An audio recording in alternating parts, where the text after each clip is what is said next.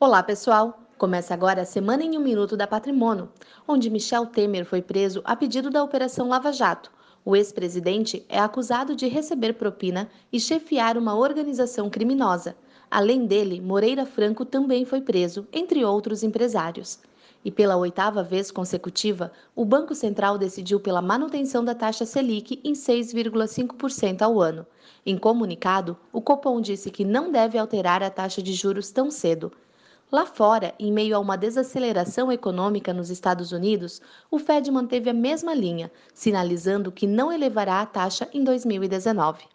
Sobre o mercado, apesar da bolsa ter batido a marca de 100 mil pontos pela primeira vez na história, o índice recuou ao longo da semana e fechou em queda, também por conta da prisão de Temer, entre outros fatores relacionados com a reforma da Previdência.